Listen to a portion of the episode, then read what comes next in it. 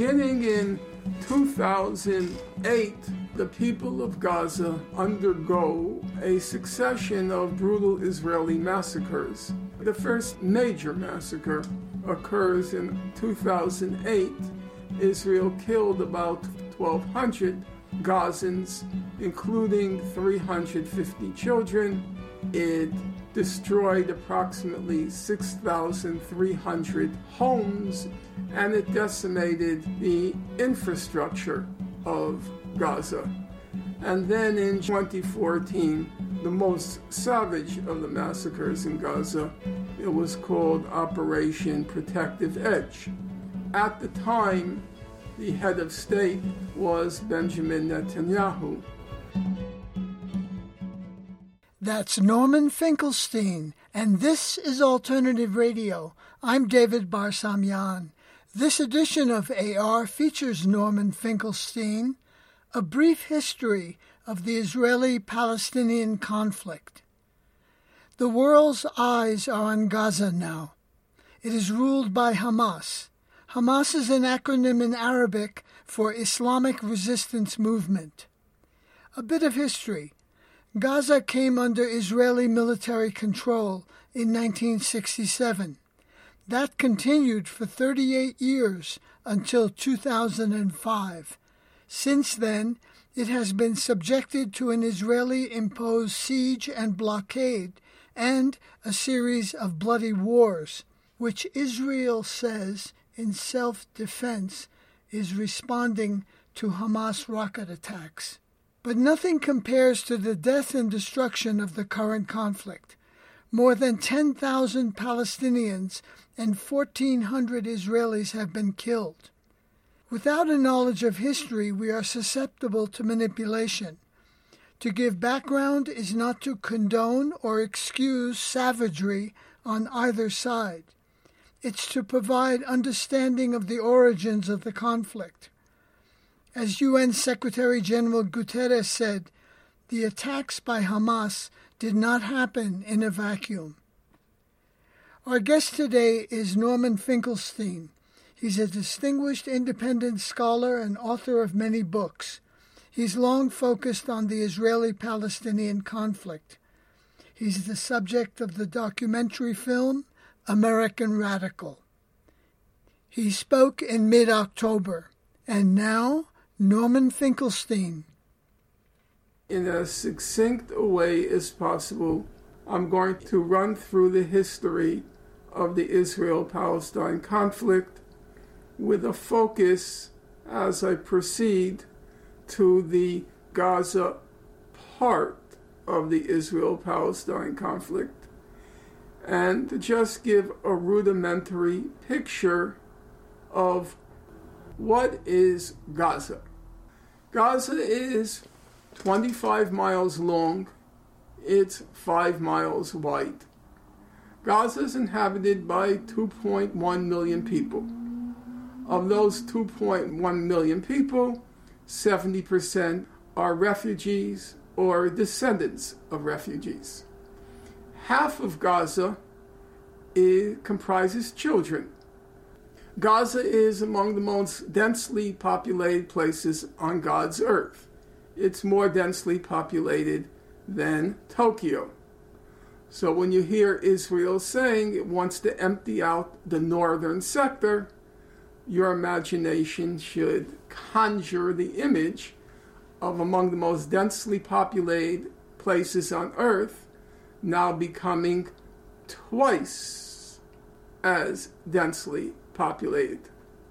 Nobody can go into Gaza, nobody can get out of Gaza, with the rarest exceptions. You have a medical condition, very difficult to get out. If you don't have a medical condition, you're not getting out. And also, economically, 50% of Gaza is unemployed. Among youth, it's 60% are unemployed.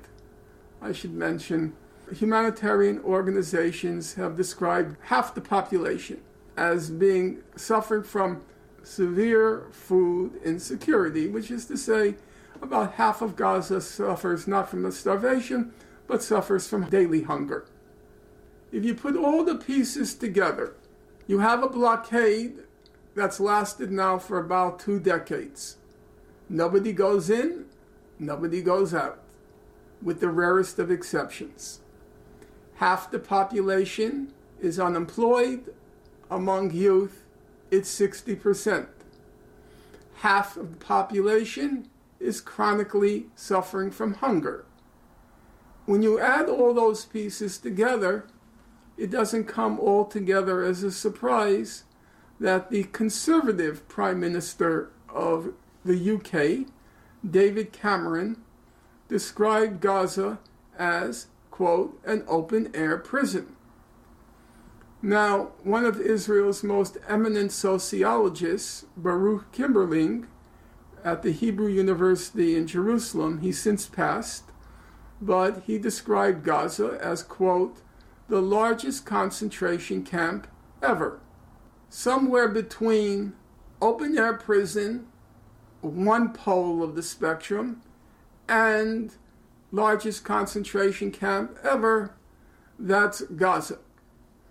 The young men who burst through the gates of Gaza on October 7th probably, almost certainly, that was the first time they had ever breathed free air.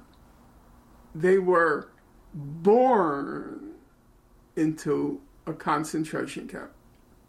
If you use Professor Kimmerling's terminology, or they were born into a prison. That, I think, is the essential background for trying to understand the unfolding of events since October 7th. There are obviously three dimensions beginning October 7th. The first dimension is the factual side. What happened? Some aspects of it remain murky, but the general picture, I think, is more or less clear. There will be more precision in detail, but I don't think there will be any great revelations. Then there is the legal side. What does Israel have the right to do under international law, and what doesn't it have the right to do? And then there is the moral side. And as you all know, law often lags behind morality. And so the moral dimension is not synonymous with the legal dimension. So, the history. There is always a kind of partisanship embedded in deciding where to begin. Some people want to begin with the kingdom of Judea some 2,000 years ago. Other people want to begin with the Arab inhabitation of Palestine and the Zionist settlers who came over to displace them.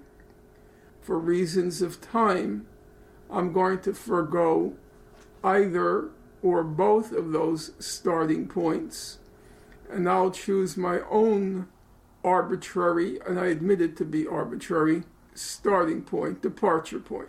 There were two communities in Palestine by 1947.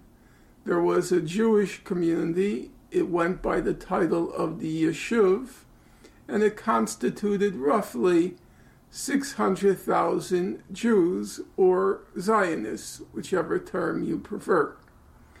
And the second community consisted of Arabs, or if you prefer, Palestinian Arabs, and that community amounted to roughly 1,300,000. Since the early part of the 20th century, there was some cooperation, but mostly I think it's fair to say there was a competition and a conflict between the indigenous population of Palestine at the time, the Palestinian Arabs, and the Jewish settlers or colonizers. At the time, it was called the Jewish Colonization Society. Uh, Jewish colonizers. Uh, there was a competition, and eventually that competition became a full fledged conflict. It was clear after World War II that a resolution to the conflict had to be found. And originally, the issue was managed by the British, what was called the British Mandate over Palestine. Uh, after World War II, the British despaired of finding a resolution to this conflict between the Jewish and the Arab communities. And so they threw the ball, so to speak, into the court of the United Nations. The United Nations sent over several fact finding committees. The British had their own fact finding committee. There was a large number of voluminous uh, and I would say quite impressive reports that were produced. And at some point, the General Assembly had to find some sort of resolution. And that resolution came in the form of UN Resolution 181. It's sometimes called the Partition Resolution. And the Partition Resolution, you can say, I think it's fair to say, it wasn't attempting to find a formula based on justice. It wasn't a moral inquiry or a moral resolution. It was very much approached as a practical, pragmatic problem. There are these two communities here. They don't get along. Their fundamental aspirations differ in fundamental ways. And there doesn't seem to be any prospect that they can get along. And so the decision was made by the majority. The majority opinion was to partition Palestine between those two communities, the Palestinian Arab and the Zionist Jewish communities. According to the partition, the Jewish community would comprise approximately 56% of Palestine. That is to say, 56% was allocated to the Jewish community, uh, even as the population was 600,000, and 44% was allocated to the Arab population, even as its population was about 1,300,000. Well, the Arab side formally did not accept the partition resolution on two grounds. Ground number one, they were the indigenous population. Ground number two, they were the majority population. The Jewish side formally accepted the partition, but they were still determined to control or gain territorial control over the whole land of Israel, which the Zionist movement regarded as belonging to it. In any event, the conflict quickly degenerated after the partition resolution. It quickly degenerated into open warfare, not just between the two communities in Palestine, but also with the neighboring Arab states. As a consequence of that warfare, what's sometimes called the First Arab Israeli War, there were two basic results which bear on the conflict today. The first result was there was a mass expulsion from the area that became Israel. There was a mass expulsion of the Palestinian Arab population. Uh, roughly, the estimates are roughly 90% of the population within the area that became Israel. Roughly 90% of the population was expelled, and of that, it comprised about 750,000 Palestinian Arabs. Of those 750,000, roughly 250,000 Palestinians were expelled from the area that became Israel, and they ended up, of the 750,000, about a third of the 750,000 who were expelled, they ended up in Gaza. And they overwhelmed numerically the actual uh, population, Arab population in Gaza. The bottom line there, and here I'm going to just fast forward to the present and then get back to where we were. The bottom line is Gaza is overwhelmingly a refugee population. So, roughly 70% of the people of Gaza are classified under international law as refugees or descendants of refugees. So, one fact you have to always bear in mind when you hear the word Gaza that the population of Gaza is overwhelmingly a refugee population, and that overwhelming refugee population, they began, so to speak, their life in Gaza already as refugees. So when you hear now in the news about the possibility of an ethnic cleansing of Gaza, for most for about 70% refugees and descendants of refugees, we're talking about a twice over expulsion. Okay, let's go back to right after the 1948 war. I said there were two major consequences for our purposes. First, the mass expulsion, and secondly, Israel, now it's declared itself a state, Israel did not abide by the UN resolution of 56% being allocated to it, it expanded its borders to 80% of Palestine. The only areas of the what's called British mandated Palestine, the only areas that did not come under Israeli control were what's called the West Bank, including East Jerusalem, and the Gaza Strip. With those two exceptions, the West Bank, including East Jerusalem and the Gaza Strip, uh, Israel now controlled all of uh, historic or British mandated Palestine. Now, for reasons of time, we're going to fast forward from 1948 to 1967. In 1967, there was another conflict between Israel and its Arab neighbors.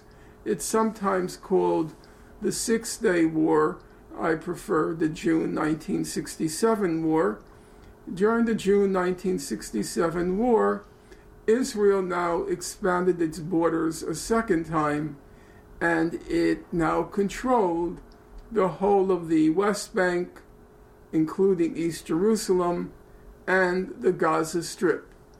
And those two areas, the West Bank, including East Jerusalem, and the Gaza Strip, under international law, constituted occupied territories.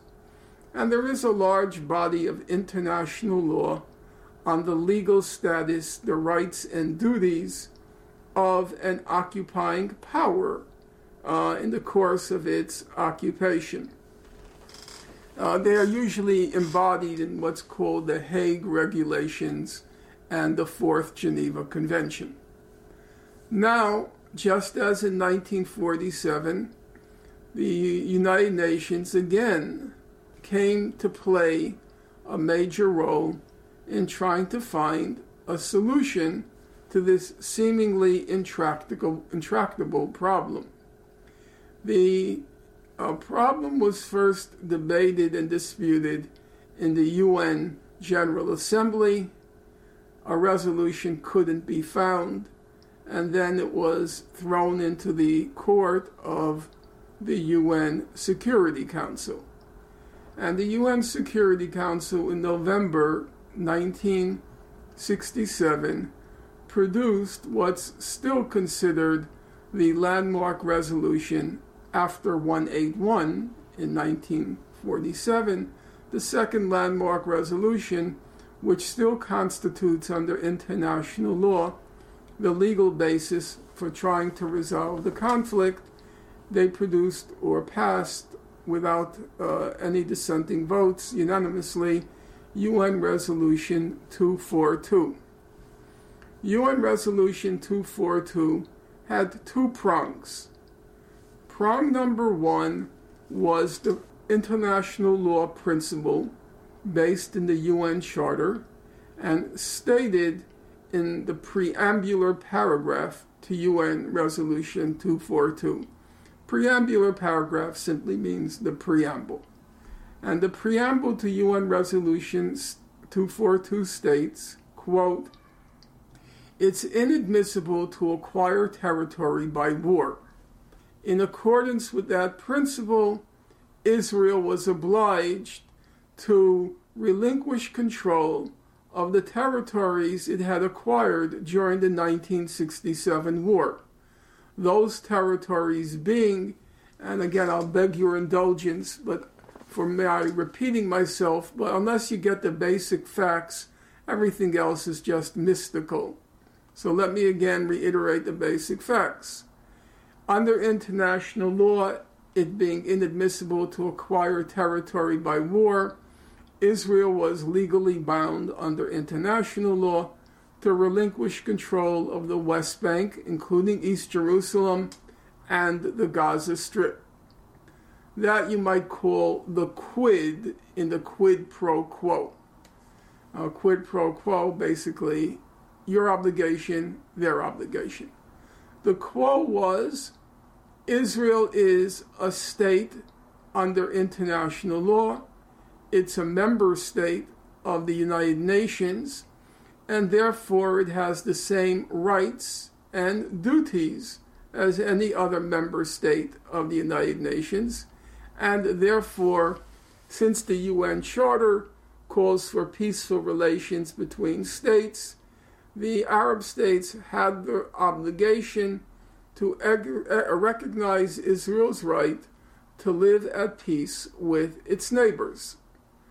And those were the two, the mutually, uh, uh, the, the, the two preconditions for a resolution of the conflict and it sometimes came to be called the land for peace terms for resolving the conflict. Israel had to relinquish the control over the territories it had acquired. The Arabs had to recognize Israel's right to live at peace with its neighbors in the region. I didn't mention the fact that in the course of the June 1967 war, Israel not only conquered the West Bank and Gaza, it also conquered the Egyptian Sinai and it conquered the Syrian Golan Heights. I'm going to leave that aside. As I said, I want to hone in on why we're uh, here today, namely the issue of Gaza. So that was the formula full land, full withdrawal in exchange for a full peace. That was the formula that was presented by the UN, and it's still the Security Council, and it's still the basis for any resolution of the conflict. Beginning, now I'm going to now hone in just on the Palestinians, and I'll get to Gaza in a moment. The Palestinians at that point, their leadership was called the Palestine Liberation Organization. It was abbreviated the PLO, and the central figure, the key figure in the PLO, was a person named Yasser Arafat. Beginning in the early 1970s, the Palestine Liberation Organization signaled that it was prepared to accept the terms of UN Resolution 242. That is to say, it was prepared to recognize Israel as a state in the region with all the rights that accrue to a state, namely the right to live at peace with its neighbors. And the Palestinians demanded in return, and this was endorsed by the international community, the right, their right in return to exercise their self determination as a people within the West Bank and Gaza, within that 20% of historic Palestine, which Israel was duty bound to relinquish control over, and which the Palestinians now acquiesced would constitute the territorial borders of their state. So the Palestinians had, by 19, the early 1970s, the Palestinians had met their duty, their obligation under international law to recognize Israel as a state, and they expected, as UN Resolution 242 stated, that then they would have their right, having acknowledged their duty, they now wanted their right to exercise self determination within the West Bank, including East Jerusalem and Gaza.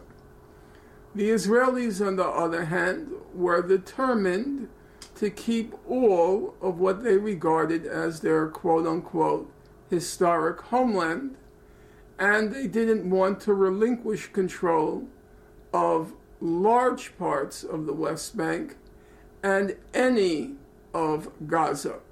They were quite determined and they dug in their heels not to accept those terms for resolving the conflict. International pressure then began to build on Israel to accept the Palestinian recognition of them as a state and to carry out a withdrawal from the territories they occupied. Come 1982, Israel came under a lot of pressure to acknowledge the Palestinian willingness to settle the conflict. What was called, there's a very good book, it's called Dilemmas of Security. And it's written by an Israeli political scientist who has since passed, named Avner Yaniv. And Avner Yaniv uh, wrote in the book that Israel was faced with a major dilemma by the end of the 1970s and the early 80s. And now I'm using his term. He said the major dilemma was the Palestinian peace offensive, in quotation marks. The Palestinians were determined to settle the conflict in accordance with international law, but that would have compelled Israel to carry out a withdrawal from the territories which it considered belonged to it by historic right and that it was not going to relinquish control of.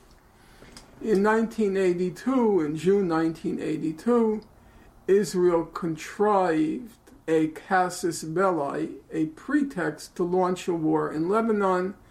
And in the course of that war, which began in 1982 and climaxed in September 1982, Israel killed, the estimates are between 15 and 20,000 Palestinians, overwhelmingly civilians. After the war, or at the end of the war, climaxed in the major massacres of Palestinians in refugee camps in Lebanon. Uh, you can check it on your own because there's a voluminous literature on it. It's called the Sabra and Shatila massacres. At the end of the Sabra and Shatila massacres, the PLO was effectively defeated and it was forced into exile. At that point, 1980, uh, we're talking about roughly 1982, there was a feeling that the Palestine question had now been eliminated.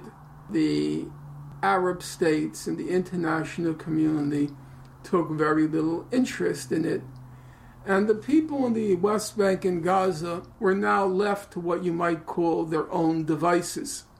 They realized there was not going to be any international pressure exerted on Israel on the one hand, and on the other hand, unless they did something on their own, that is to say, took their fate into their own hands, this occupation would go on through eternity. You're listening to Norman Finkelstein, a brief history of the Israeli Palestinian conflict.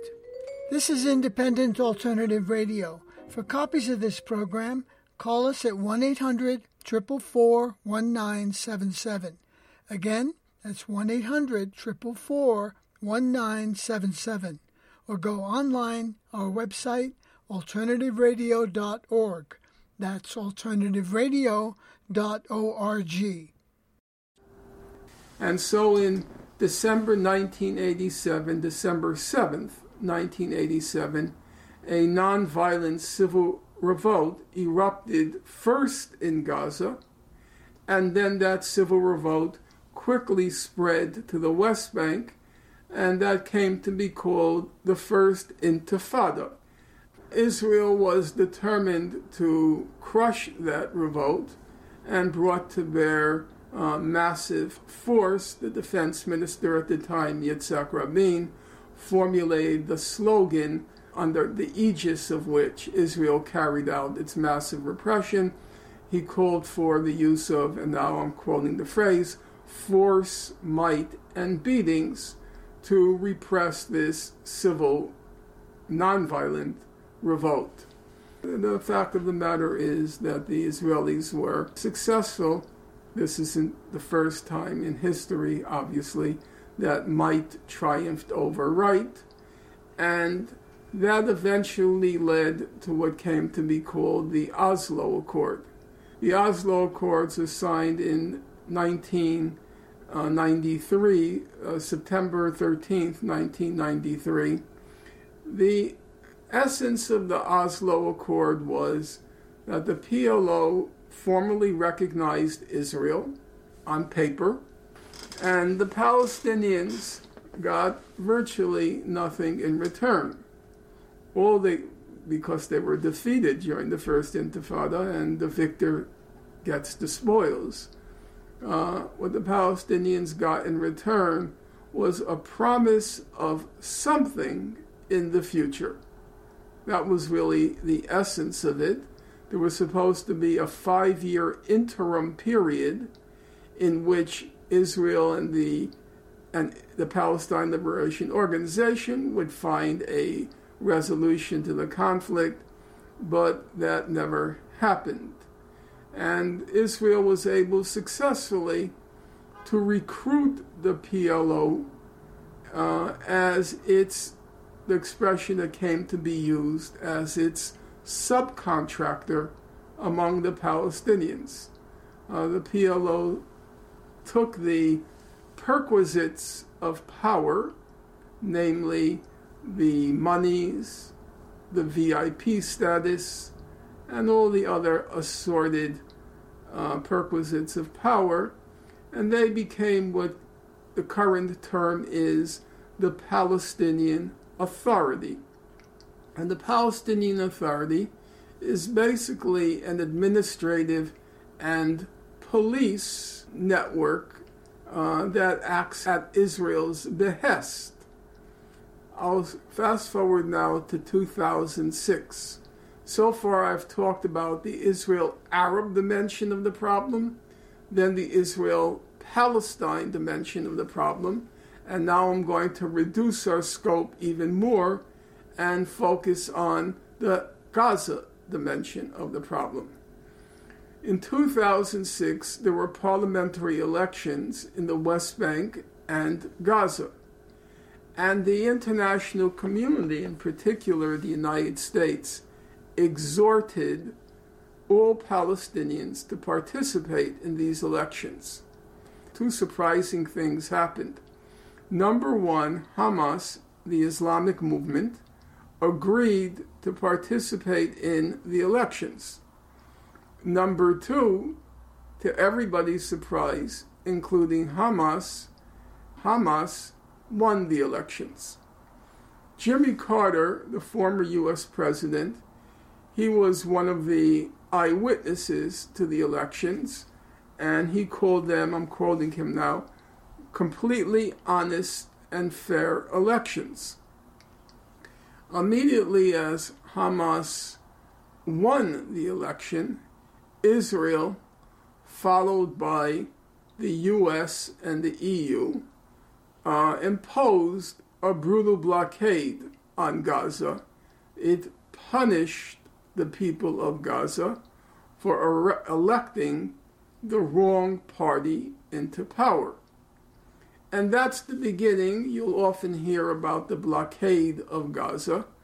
2006 marks the beginning of the blockade, and the blockade was imposed because the Palestinian people were told to carry out elections, and they did carry out the elections as they were told to do, but then they elected the wrong party into power. In fact, at the time, Hillary Clinton, the senator from New York, she lamented that the U.S. made a mistake and it didn't rig the election. In any event, after that, Hamas was now in power, a blockade was imposed on Gaza, and Hamas began to undergo what you might call a political evolution. They clearly made statements, including to Jimmy Carter, that they were prepared to negotiate a settlement with Israel on, on the basis of the terms of international law and UN Resolution 242. Those diplomatic efforts by Hamas reached an impasse because Israel didn't accept the legitimacy of Hamas as a negotiating partner. From there on in, things begin to rapidly deteriorate.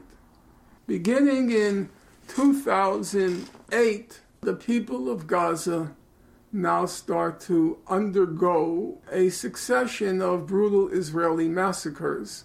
There were several massacres preceding 2008 9. I don't have time to go through all of them in detail, but the first major massacre occurs in 2008.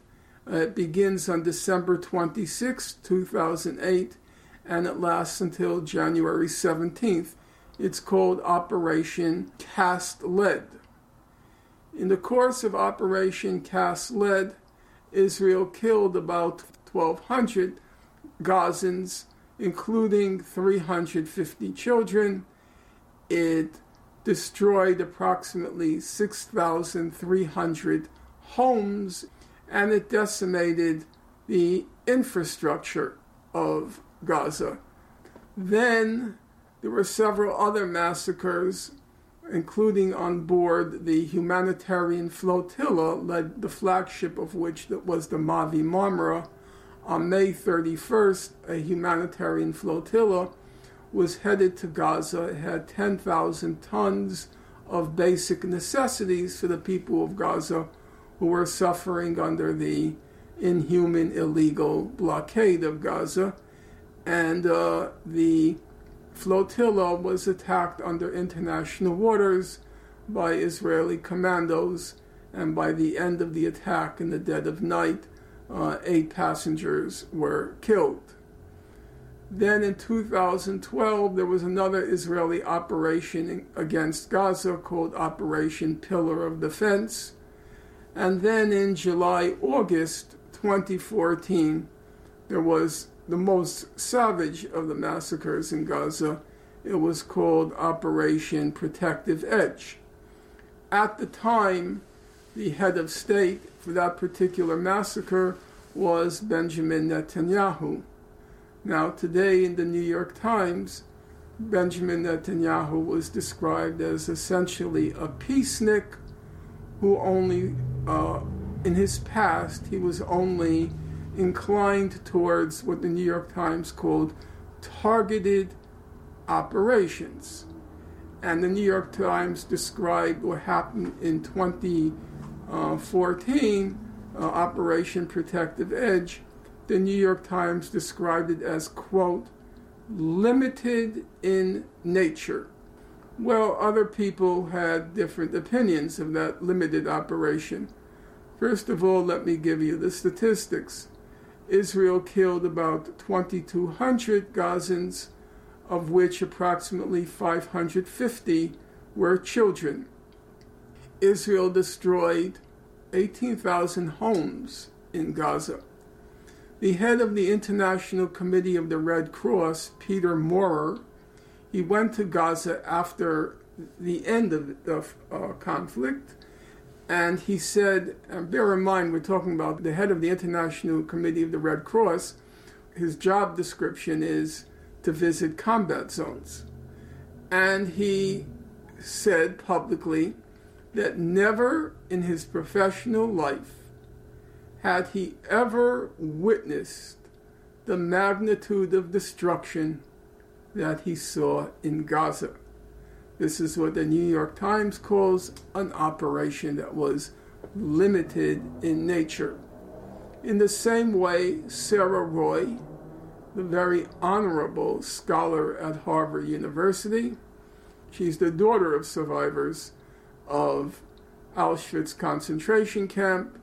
She's written the definitive economic study of Gaza, the, de- the de-development of Gaza. Uh, and uh, she said she had never seen such economic, psychological, and physical destruction as she witnessed in 2014 with Operation Protective Edge. In 2018, the people of Gaza they decided to try something new. Uh, many people in the international community uh, had exhorted the people of Gaza and the Palestinians generally, but the people in Gaza to try civil disobedience. That armed struggle, as it were, was not yielding any results, so to try civil disobedience. Now, as I've already told you, they tried civil disobedience once during the First Intifada. Now, the people of Gaza, suffering under this blockade, in 2018 tried it again. It was called the Great March of Return. And the Great March of Return, like the First Intifada, started out overwhelmingly nonviolent. The Palestinians attempted nonviolent civil disobedience and what did Israel do? Well, the record is quite well documented in a UN report and also by Human Rights Watch. Uh, the UN report found that Israel was targeting children in the Great March of Return. They were targeting medical personnel. They were targeting journalists. And they were targeting people with physical disabilities, those who participated in the Great March in Return who were in wheelchairs or on crutches. And the evidence showed that Israeli snipers were overwhelmingly targeting the ankles of the demonstrators so as to inflict permanent life changing disabilities on them. So, having said that, I suspect there are many Palestinians now who regret what happened on October 7th. So now let's begin with the questions, and hopefully you can organize yourselves, form a line, and query me. Thanks for the cogent lecture, Dr. Finkelstein. What's your advice for young Americans who want to revive an anti imperialist movement? I do feel, just briefly, that your generation, the young people in the audience, is facing three unprecedented challenges, or two of the three are unprecedented. The third one you're facing in the most severe form. Uh, number one, my generation obviously had no awareness of the problem of climate change. So that's new to your generation. Number two, my generation experienced relative economic prosperity for all except maybe 20% of Americans, what came to be called the other America. Your generation is just the reverse. 80% of your generation has no future your generation has a precarious present and a futureless future. There's about 20% in my generation who didn't experience the prosperity. There's about 20% in your generation that is experiencing the prosperity. So that too is unprecedented. Number three, there's the danger of nuclear conflagration, the annihilation of the planet. Not because of climate change, but because of nuclear weapons. And right now, as we speak, there is a very high possibility, I won't call it a high probability, I'm going to say a high possibility, that both in the Ukraine and the current conflict in the Middle East, it will climax in the termination of the human race. So, I believe that your generation has very significant challenges that it has to confront if it wants to have any future.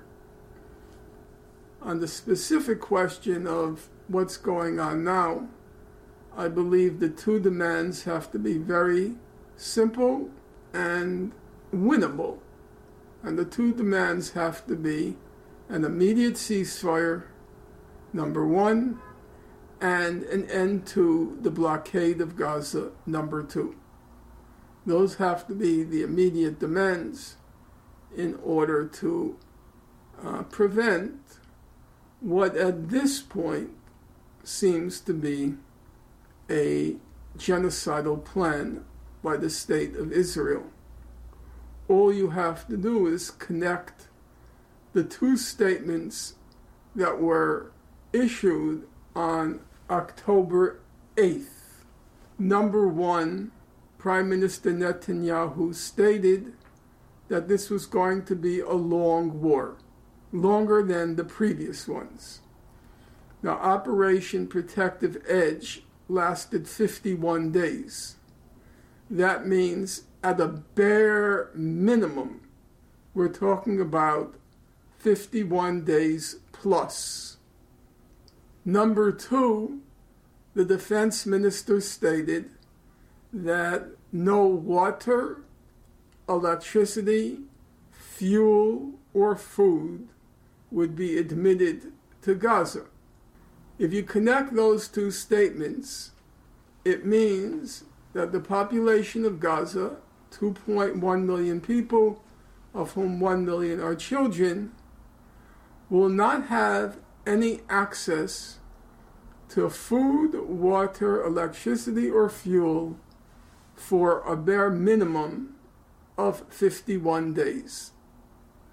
And I don't think it can be rationally contested that what Israel announced on October 8 was a plan of genocide.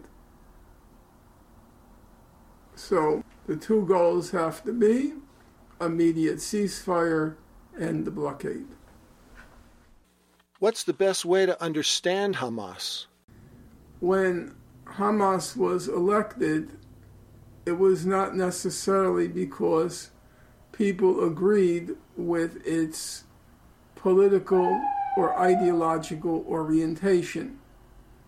The Palestinian Authority, the successor to the PLO, was riddled with corruption, and the people in the occupied Palestinian territories had grown disaffected from the Palestinian Authority, and they elected Hamas, not as I said, necessarily because of its ideology or because of its political inclinations, but because it was, relatively speaking, an honest organization.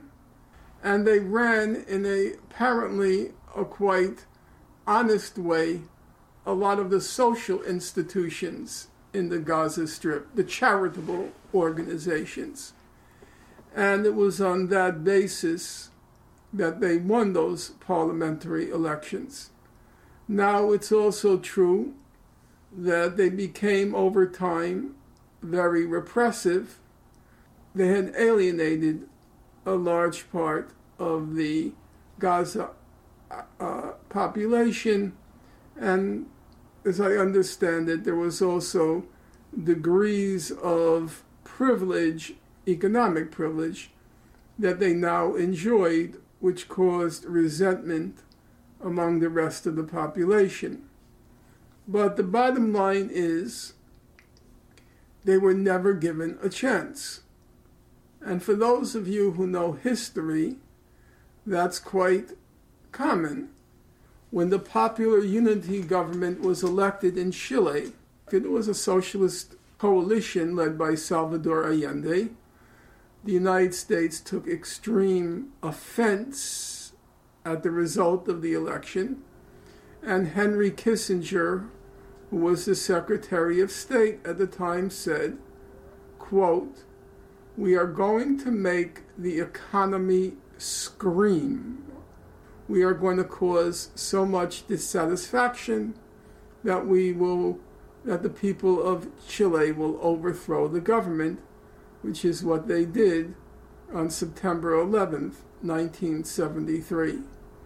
The same thing happened with Cuba, with the blockade imposed on Cuba, except in that case, even though they made the economy scream, the government was not overthrown. They did the same thing with Nicaragua, the Sandinistas, and that eventually succeeded. And in 1990, the Sandinistas were voted out of power. So that's a very common tactic. The same thing, I should say, happened in Egypt with Morsi. Uh, in his election, uh, there was effectively a capital strike in Egypt to destroy the economy and create the discontent, which would then be exploited to eject the Muslim Brotherhood from power in Egypt.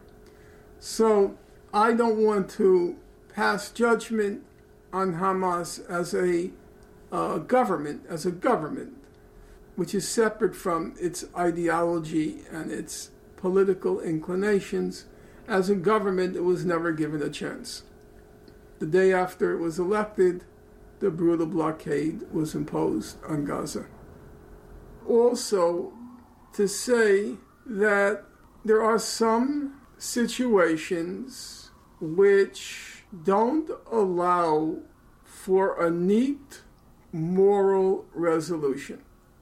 Real life is more complicated in many situations than simple formulas. But I would say the historical judgments are complicated, and I don't want either to speak for Palestinians or to pretend that I know what history's judgment is going to be.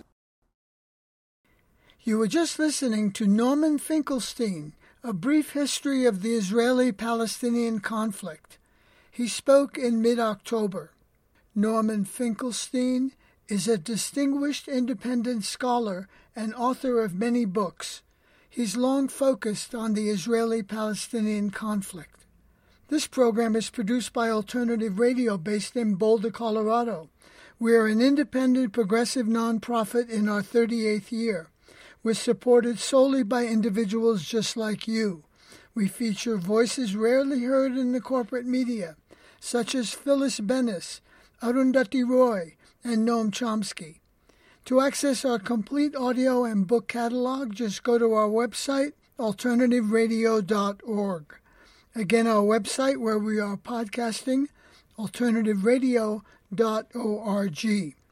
For copies of today's program, Norman Finkelstein, A Brief History of the Israeli Palestinian Conflict, and for Noam Chomsky's classic book on the origins of the conflict called fateful triangle, just call us 1 800 444 1977. That's 1 800 444 1977. You can order online our website, alternativeradio.org. That's alternativeradio.org. Printed transcripts, PDFs, and MP3s of this program are free of charge. Just call us at 1 800 444 1977.